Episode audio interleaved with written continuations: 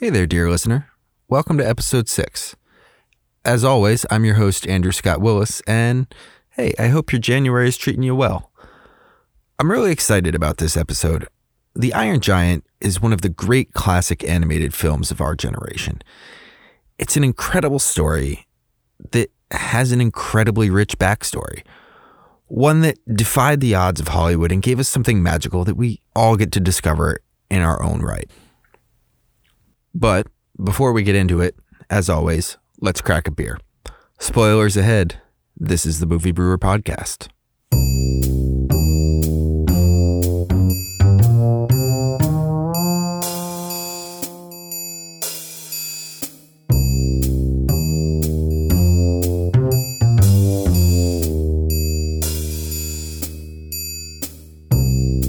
All right, let's take a look at our beer. I have in front of me Save the Robots, an East Coast IPA from Radiant Pig Craft Beers. Save the Robots. I think the connection here should be fairly obvious if you've seen The Iron Giant. Radiant Pig is a brewery that's been around since 2013. It was founded by Robert Pill and his girlfriend Larissa. I hope I'm pronouncing those names correct. Rob was an avid home brewer who was brewing beer in his Manhattan apartment, which anyone who's ever lived or been to a Manhattan apartment can tell you can't be a uh, comfortable setting. Rob and Radiant Pig in general became gypsy brewers. Uh, a gypsy brewer, for those who don't know, is someone who doesn't have a brewery to call their own. It's a person that brews their beer in various other breweries' equipment based on whatever they can find and whatever's available. Um, Radiant Pig works extensively with a brewery in Bloomfield, Connecticut called Thomas Hooker Brewery.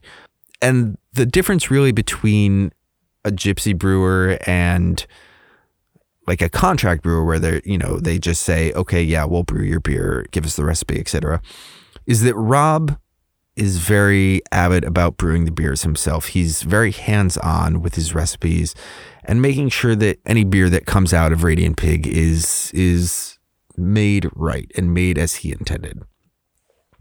Uh, Save the Robots itself here is uh, it's an IPA. Um, we're looking at about a seven percent uh, ABV. I have a tall boy in front of me here, and we're looking at Mosaic, Citra, Galaxy, Amarillo, and others in terms of the hop count in here. So it's kind of all over the place. We've got Australian hops in there, we've got American hops in there, all over the place. I'm told that this is a big IPA that drinks easy. So I'm going to crack it and let's see.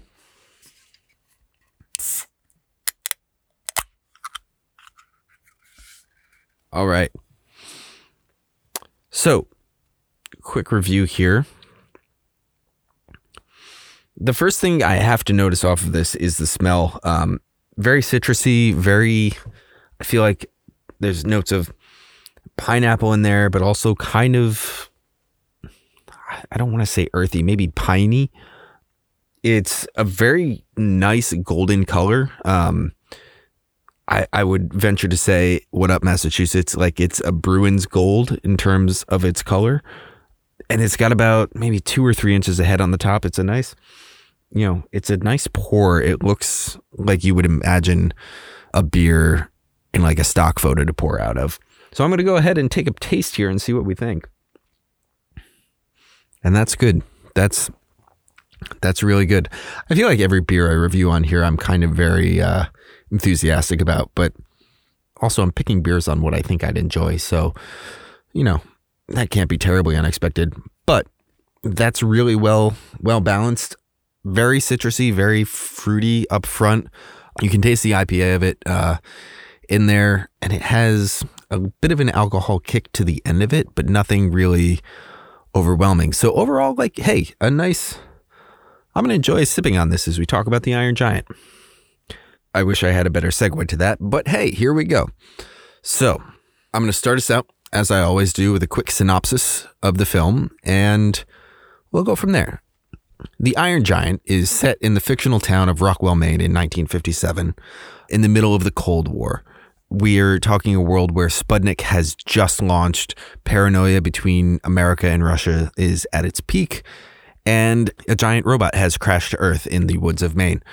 He's quickly befriended by a boy named Hogarth Hughes, a local boy who's always getting into trouble and sort of takes the Iron Giant under his wing and tries to teach him the ways of being human? Question mark. While all that's happening, a government man named Kent Mansley comes to town to investigate the possible disturbance, see if it's maybe a Russian spy or something. And it begins to unfold on there as as Kent tries to discover what's going on with the robot, eventually finding out that there is indeed a robot and calling in the military to stop him. Uh, it all comes to a head with uh, the government calling in a airstrike to destroy the gentle robot. So the Iron Giant has a very in-depth history. The original story comes from a book by a poet named Ted Hughes called The Iron Man. Hughes wrote the book in 1968 to help his children deal with the aftermath of the suicide of their mother. Uh, their mother was noted poet Sylvia Plath.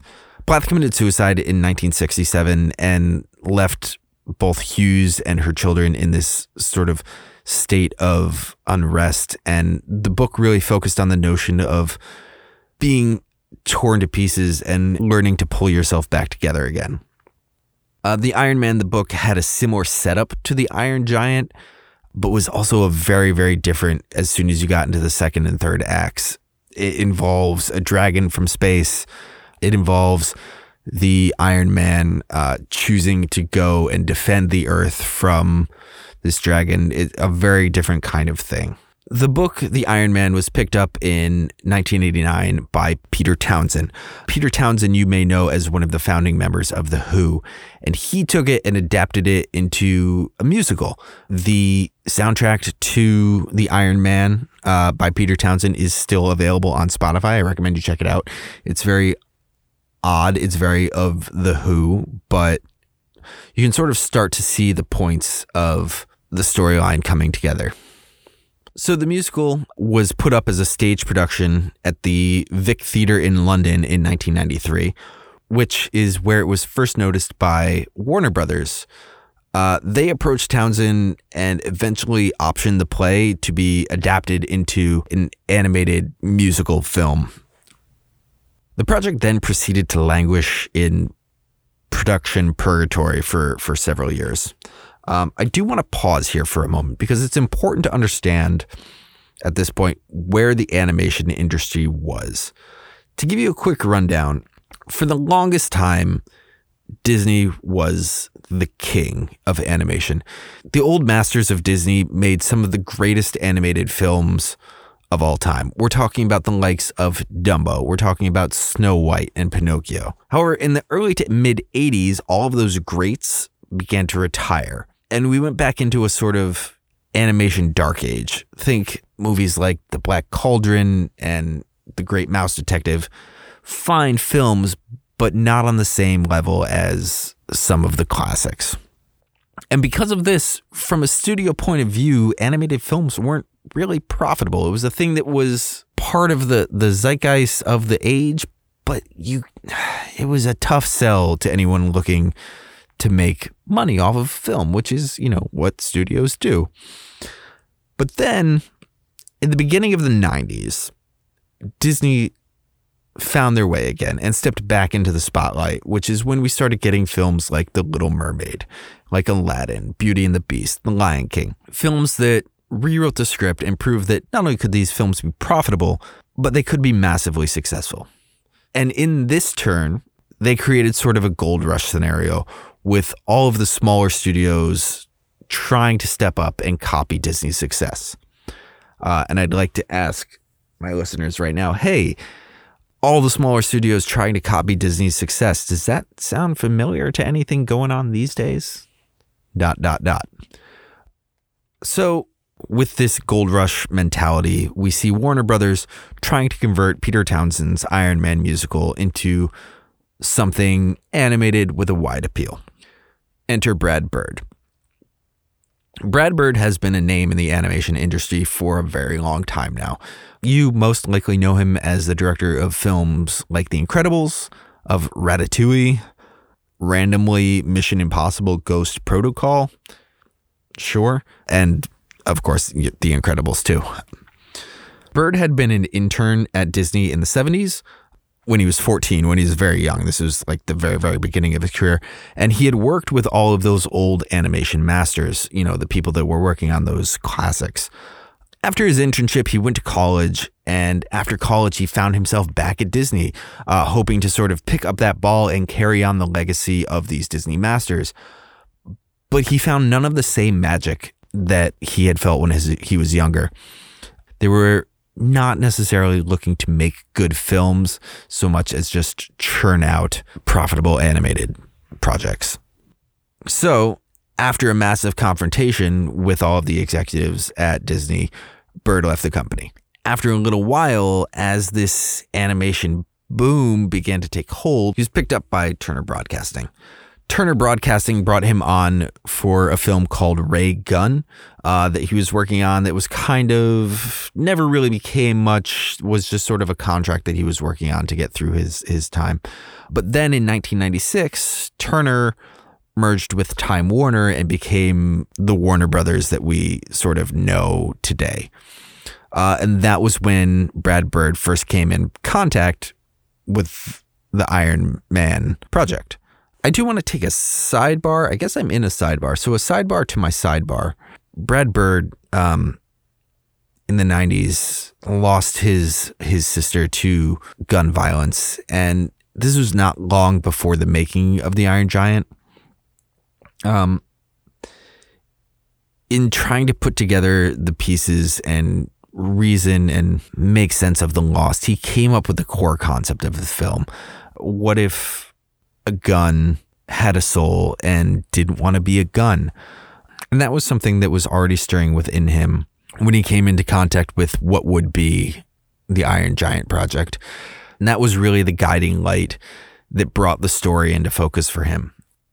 So, when Brad Bird comes into the picture on this project, he comes in with a new approach.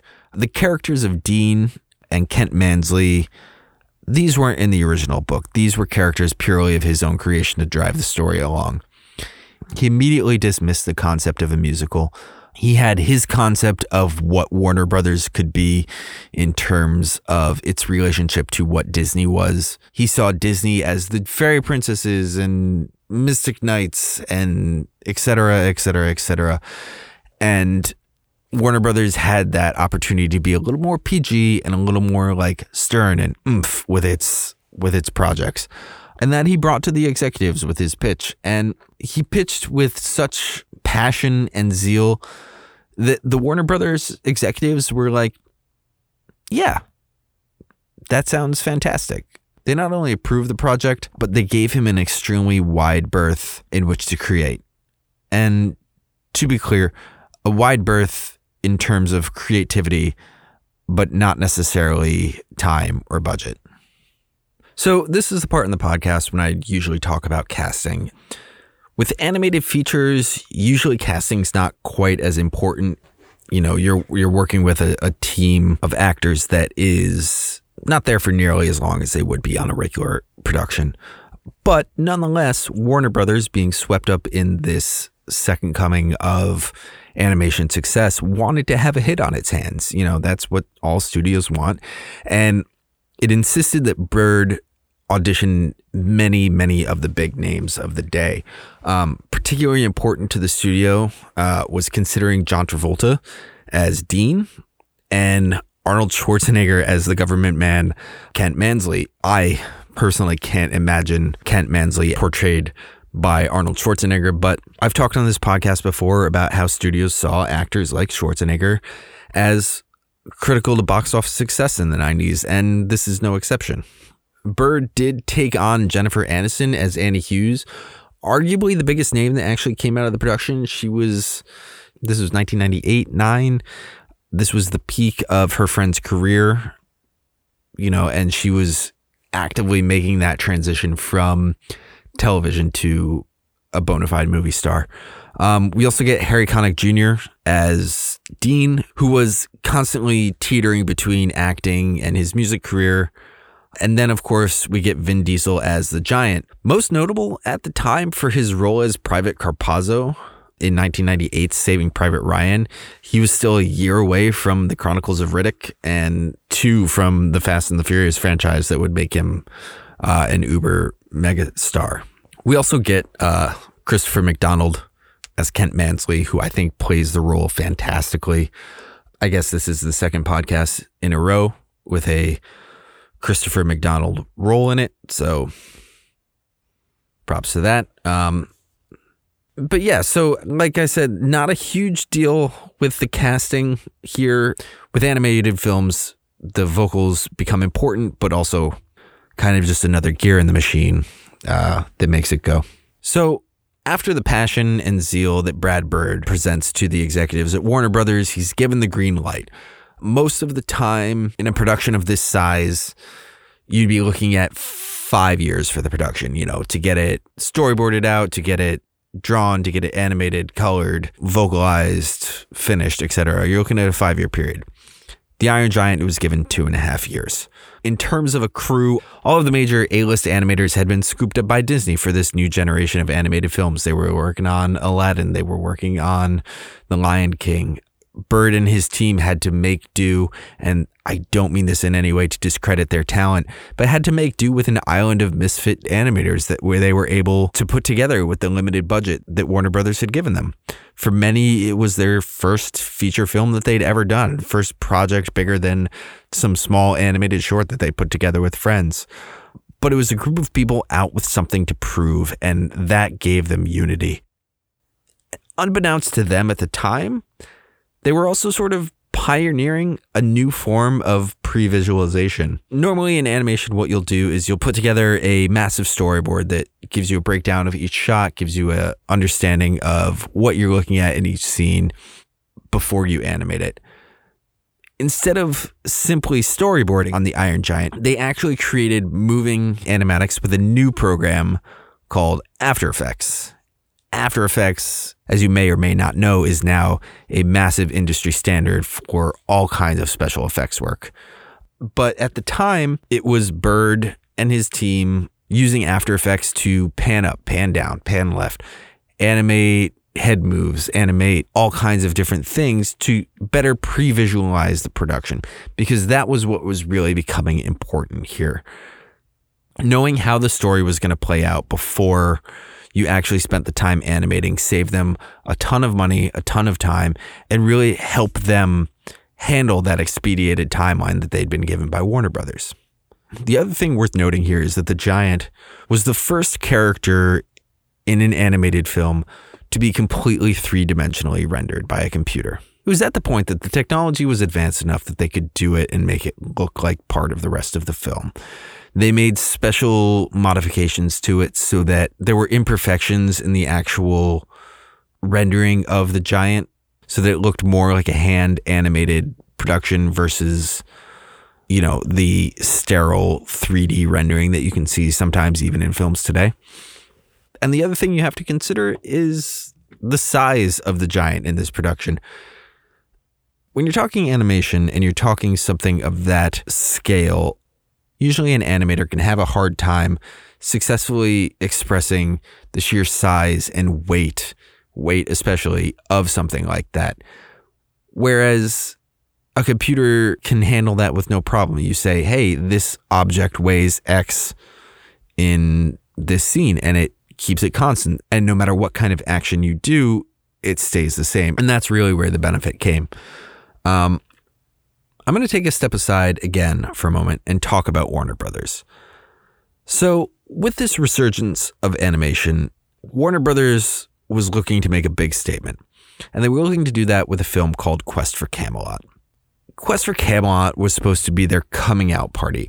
It was meant to stand up to Disney. It was meant to show that they were as big a player as anyone else and that their films were worth your box office dollars.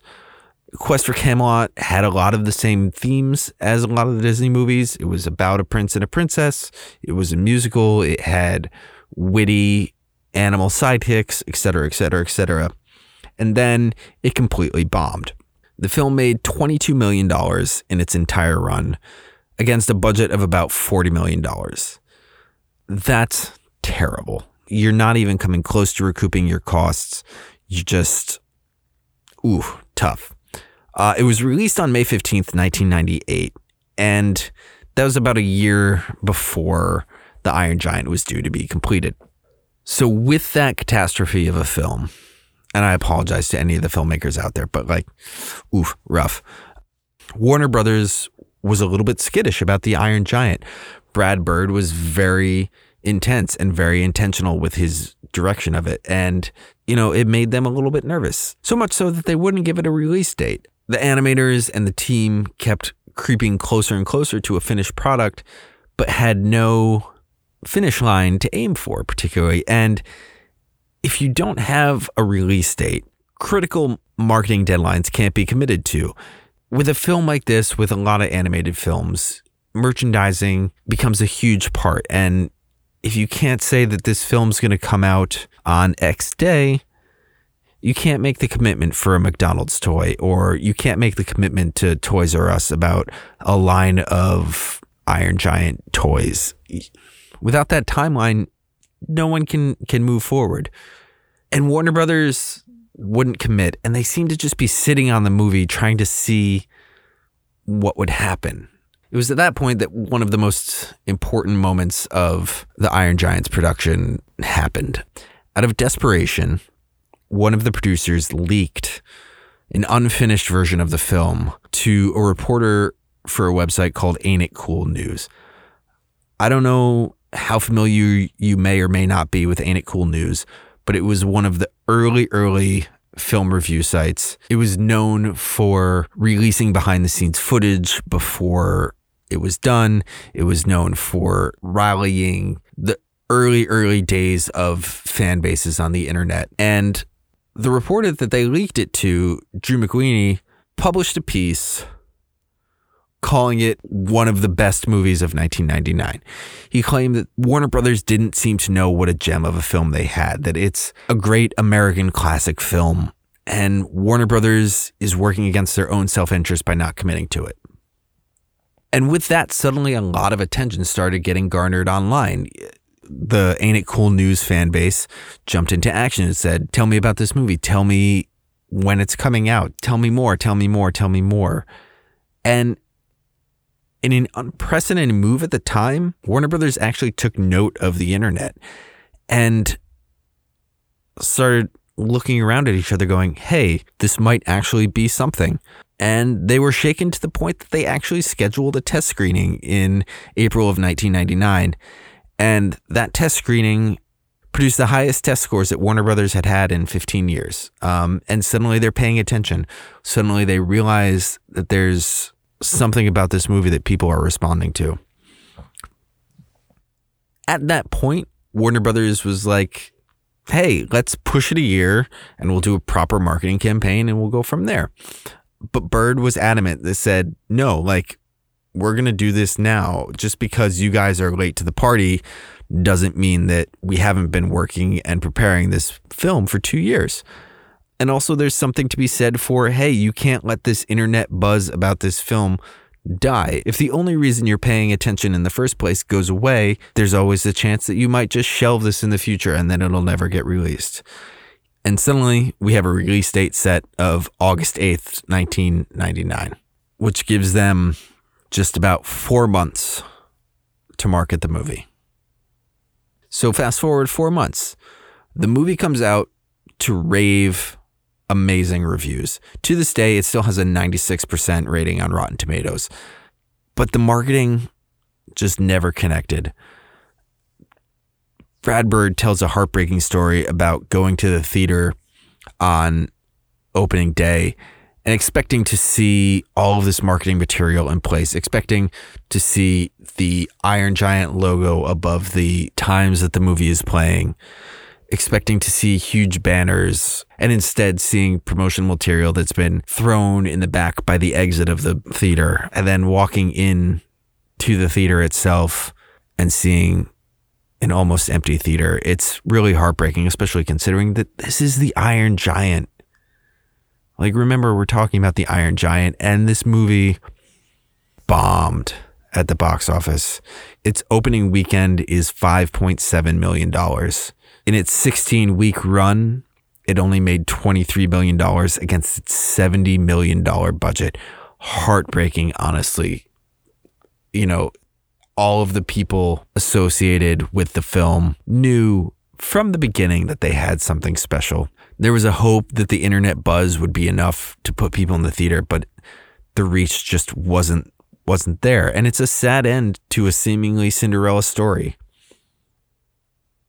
But of course, time would have the last laugh. The Iron Giant is to this day an incredibly well known and beloved film. I remember seeing this film when I was 13 years old, and there's some movies that I've seen over and over again that I can quote endlessly. I've seen The Iron Giant probably four or five times since it came out, not huge, but all of those classic lines, all of that story is there. It's embedded in me because it's an inspirational movie. It deals with themes that make you think even at a young age. And it's really something that just speaks to all of us on some level or another. Um, yeah, it's a damn good movie. Anyone who's seen it knows what I'm talking about. Um, and that's what I got for the Iron Giant. I'm getting a little emotional even just talking about it because, you know, it's such a generation defining film. Um, it's worth noting that the Iron Giant came out just about four months after the Columbine shootings and, you know, really spoke to a country that was asking questions about guns and asking questions about violence and offered a perspective for a lot of people to contemplate but I digress. Here we go. Let's um let's bring it back up for a second. I'm gonna take another sip of beer. So, I'm gonna run through my quick facts.